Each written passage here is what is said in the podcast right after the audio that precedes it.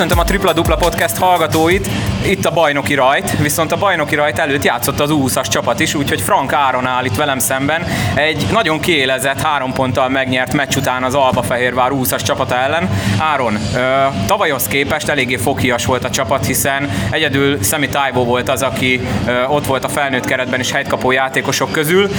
Milyen volt így játszani, hogy tulajdonképpen tavaly alapemberek már hiányoztak, és sok az új, aki tavaly nem kapott annyira nagy szerepet? Nyilván sokkal nehezebb volt játszani, sokan hiányoztak, ugye sokan kiöregedtek tőlünk, még mindig vannak sérült játékosaink is.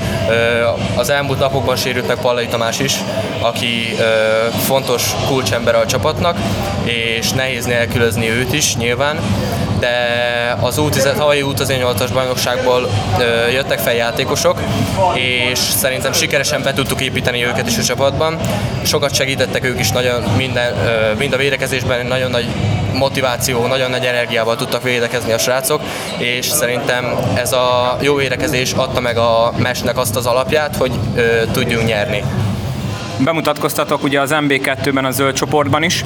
Milyen volt? Hogy élted meg ezt így belülről? Hát szintén még most játszottam először a Bécs bajnokságban, és még nem nagyon tudok különbséget tenni az U20-asok és a Bécs csapatok között, mivel ez volt az első olyan meccs, ami éles volt de a tavalyi MB2-höz képest ez sokkal gyorsabb volt, fizikálisabb, és nem az a kicsit ilyen nyugdíjas játék volt, amit az MB2-ben játszottunk. Ilyen felállásban mire lehet képes idén az U20-as csapat? Elvárható az a szereplés, ami tavaly volt, tehát hogy bajnoki döntő közelébe jussunk, vagy azért most kicsit azért lejjebb kell tenni az elvárásokat? Nyilván az elvárás ugyanaz, hogy a négybe kerüljünk, én nagyon örülnék neki, hogy ha esetleg még egy döntőt, döntőt is tudnánk játszani. Szerintem a csapat is így van vele, és ha így dolgozunk tovább, akkor ez sikeres fog lenni, és ez menni fog. Szarvas Gábor van itt velem szemben, megnyerte az U20 az első meccset, elég kiélezett csata volt, három pontos győzelem, viszont megint csak ki kell emelni, hogy nagyon sok tavalyi alapember hiányzott. Hogy értékeled az első mérkőzést? Én is kíváncsian vártam az első mérkőzést, hogy, hogy mire leszünk képesek. Nem éppen a legkönnyebb ellenfél ellen léptünk pályára az első fordulóba, hiszen az Alba Fehérvár csapata rendre tele van. Már felnőtt válogatottban is szerepet kapó játékosokkal, de az U20-U18-as válogatott krémjét alkotó játékosok alkotják a rotációjukat. Emellett a frissen kinevezett U18-as válogatott edzőül a kispangyukon Pető Ákos, aki jelen külön külön motiváló tényező volt számomra meccselni, és nagyon örülök, hogy sikerült őket legyőznünk. Legalább ezt is megtudtuk, hogy az edzőknek is van motiváció. Mennyire volt így nehéz felkészülni, hogy tényleg alapkezdő rotációban résztvevő játékosoktól kellett idén megválnod, úgymond, hiszen ők már a felnőtt játékos keretben találhatók? Hát igazából van egy közös nevező a felnőttnél edzőjátékosok, illetve felnőtt csapatnál edzőjátékosok, illetve a nálam edzőjátékosok között. Bele kell adni apait, anyait, tök mindegy, hogy ki a csapattársa, tök mindegy, hogy ki ellen játszol. Kőkeményen kell küzdeni minden egyes labdáért, és, és harcolni kell minden egyes védekezés szituációba. Külön szeretném kiemelni a csapatvédő játékát, 63 ponton tudtuk tartani a nagyon kreatív játékosokból álló Alba Fehérvár csapatát. Én azt gondolom, hogy ez az, ami esetleg sikerre vezethet bennünket a közeljövőben. Emellett nyilván, hogyha a statisztikát elemezem, ki kell emelnem Samuel Tájvó külön munkáját, hiszen 28 ponttal és 20 lepattanóval segítette a, a csapatot, és dominálta a, a festéket, mind támadó, mind védő oldalon, de a, úgymond a friss projekt emberek közül Gilles Kierik is jelentősen kivette a részét, hiszen nagyon fontos gólokat szerzett és nagyon jól vérekezett, de azután, hogy kiemeltem őket, szeretném az egész csapatot megdicsérni, mert én azt gondolom, hogy jó volt látni az utánpótlás csapatunkat ma játszani. Meg volt a bemutatkozás az NB1B-ben is, ott ha az eredmény nézzük, sokkal lazább győzelem született.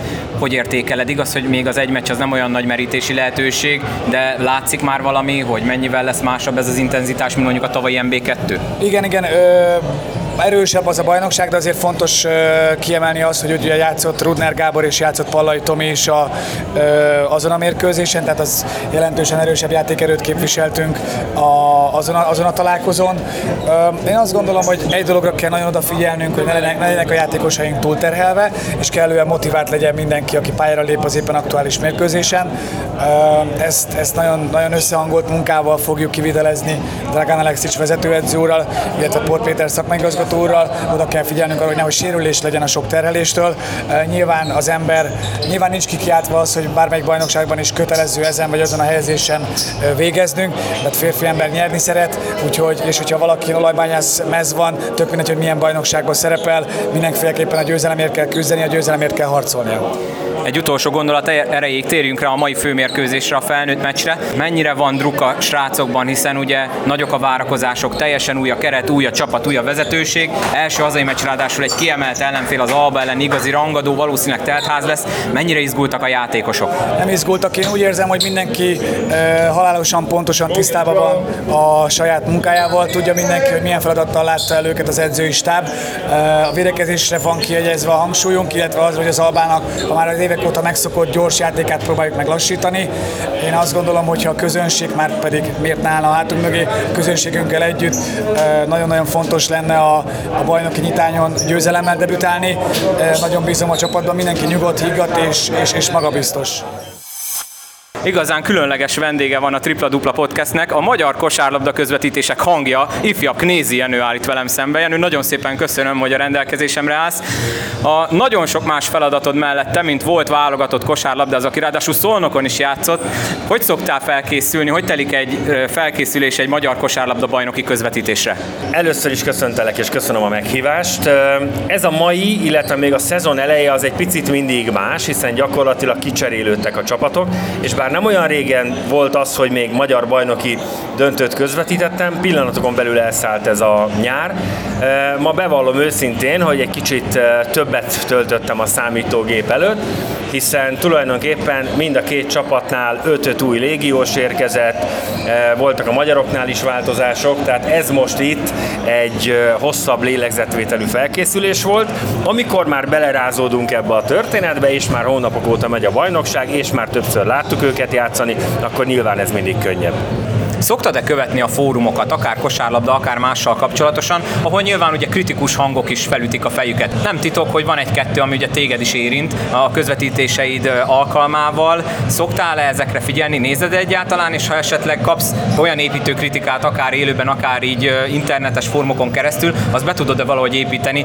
Igaz ugyan, hogy már régi motoros vagy, hiszen rengeteg éve közvetítesz, de mégis azért gondolom mindig van fejlődési lehetőség. Nem szoktam nézni őszintén szóval ezeket a fórumokat, én nem, nem olvasok se hozzászólást, se semmi ilyesmit. Nagyon érdekes dolog, mert személyesen, ha oda jönnének hozzám, én nagyjából mindenkivel elbeszélgetek, mindegy, hogy milyen szurkoló, kritikával nem szoktak oda jönni. Ez nagyon érdekes dolog, hogy névtelenül az interneten lehet gyalázni bárkit, vagy kritikával illetni, bár általában inkább gyalázásról szokott szó lenni, viszont senkinek nincsen mersze oda jönni hozzám. Úgyhogy én ezzel nem is nagyon szoktam foglalkozni, nyilván nem tetszetek mindenkinek, úgyhogy én ezt így viszonylag rövidre zártam, ezt a hamar apu mellett azért megtanultam, hogy ezzel azért nem nagyon kell foglalkozni, különben már valószínűleg fölköthettem volna magamat valamelyik fára itt a Tisza Ligetbe például, mert hogy mondjuk akárhova elmegyek, nyilván megtalálnak a szurkolók, de nem bántó jelleggel, eh, hogy én szolnoki vagyok. És most én hiába kezdeném el nekik magyarázni, hogy gyerekek, én 93-tól 95-ig voltam itt szolnokon, tehát olyan túl sokat nekem már mondjuk ez a csapat nem jelent. Van 3-4-5 olyan csapat, amely az én szívemben, a szimpátiámban legalább azon a szinten van, mint a szolnok. De ez őket mondjuk nem érdekli, hanem mire valóban elmegyek és mondok valami rosszat, akkor azt gondolják, hogy azért mondom, mert hogy a szolnoknak szurkolok, pedig hát nem. Egyébként, ha te nem olvasod a fórumot, én elmondom, hogy tök mindegy, milyen meccset közvetítesz, valamelyiket úgy is kifogják, és azt mondják, hogy te neki szurkolsz, szóval ez nem a szolnokkal állandó. Van-e kedvenc sportágad, amit jobban szeretsz közvetíteni, mint bármi mást, és ha mondjuk felajánlják, hogy válasz mondjuk a mai foci meg mai kosármeccs közül, akkor egyöntetően rámondod, hogy te ezt választod, vagy igazából te, mint sportkommentátor nem teszel ilyen szempontból különbséget a sportágak között? Van nyilván különbség. A kosárlabda az a szívem csücske. Tehát, hogy azt nem nagyon tudja überelni semmi.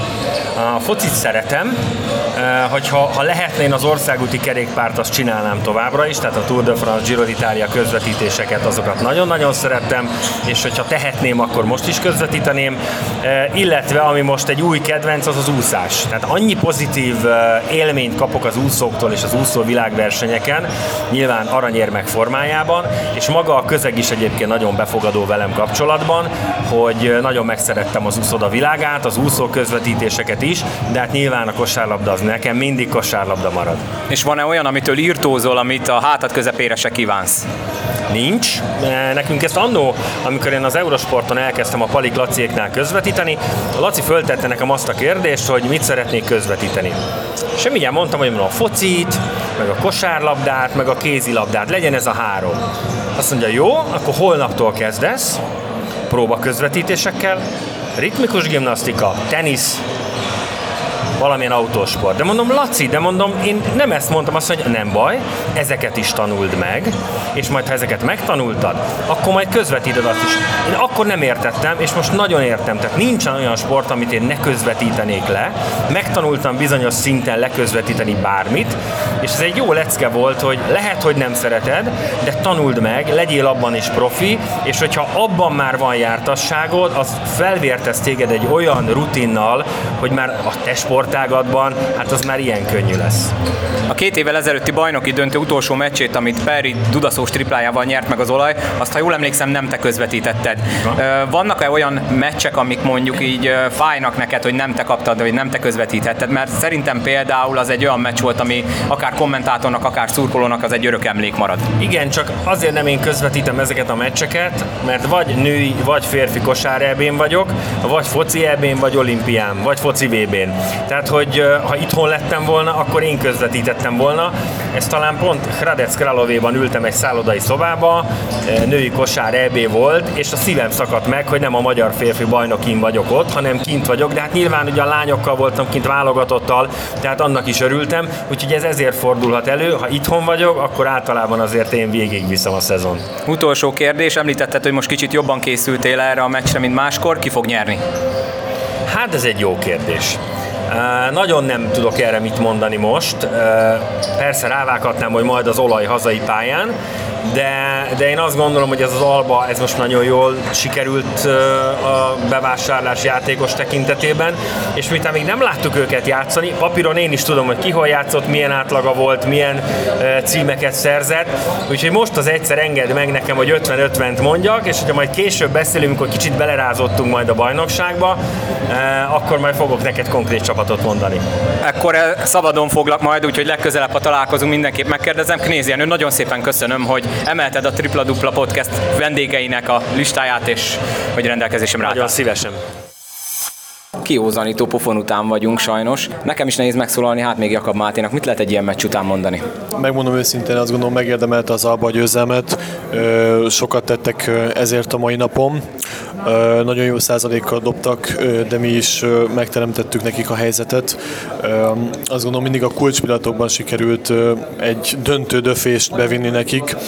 Többször is ilyen 10-12 pont környékére fel tudtunk volna jönni mind a harmadik negyedben, mind a negyedik negyedben, de akkor akkor mindig jó pillanatban találtak egy-egy három pontos, illetve egy-egy gyorsítást. A végén pedig természetesen már az extrákat is bedobták.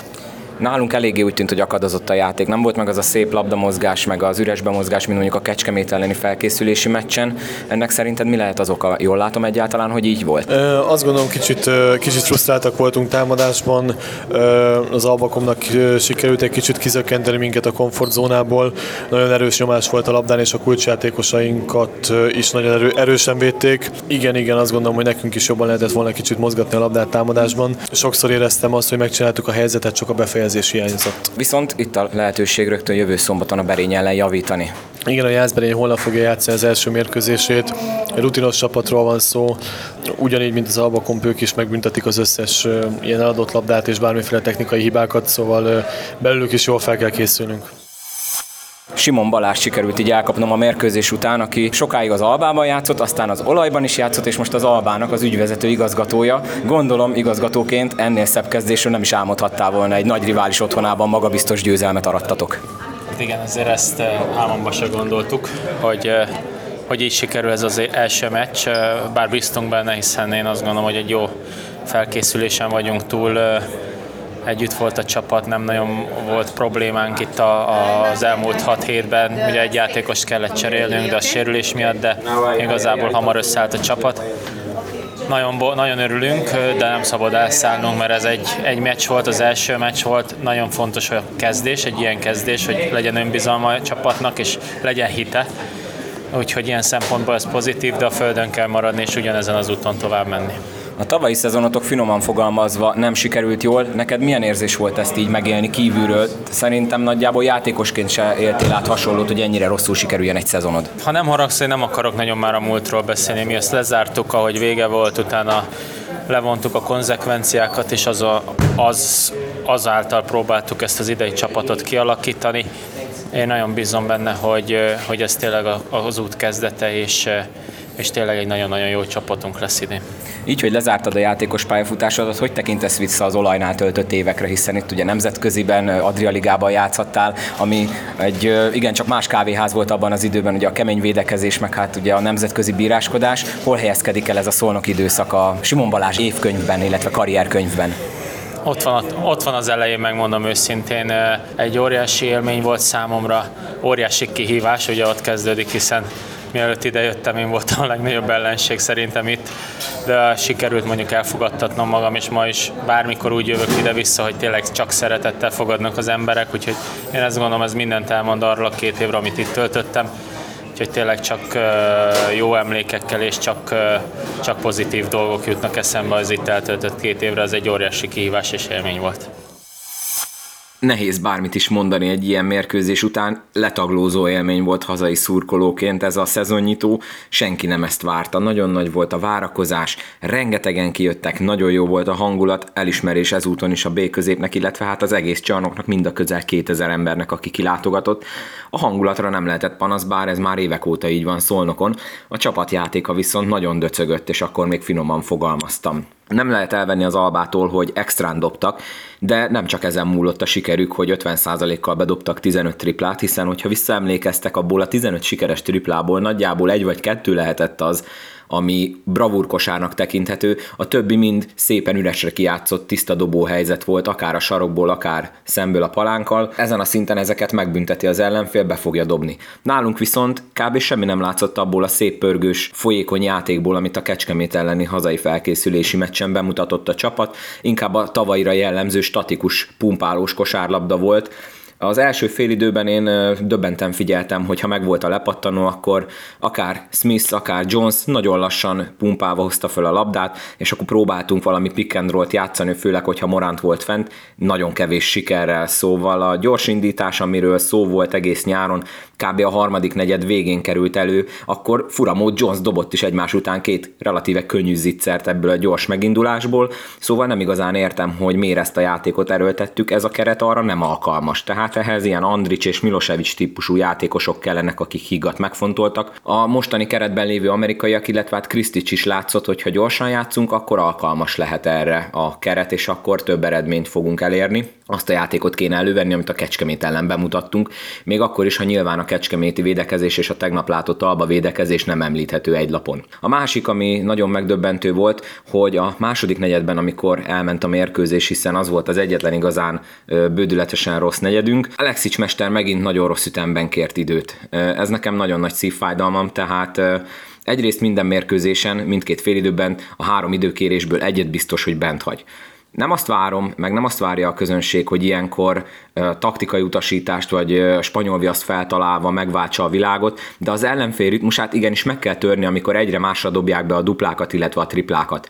26-28-as állásról mentünk neki annak a pár percnek, amíg nem dobott az olajpontot, és 17 pontnál, mínusz 17 pontnál kérte ki Alexics mester az időt. Érdekes volt látni a második félidőben, hogy a vendégek edzője Ramirez mester, amint egymás után dobtunk két olyan kosarat, amire nem, érke, nem érkezett fehérvári válasz, azonnal mutatta a tévetűt. Tehát ilyenkor, ha más nem azért, hogy megtörjük az ellenfél lendületét, igenis ki kell kérni azt a fránya időt. Bezzeg a végén, mínusz 19-nél 1-19-el a vége előtt még kikérte az időt, hagy szenvedjen a Tiszaligeti publikum. Ez számomra értetetlen, de ez évek óta így van Alexics mesternél, az időkérés sajnos nem az erőssége, vagy legalábbis nem mindig alkalmazza helyesen.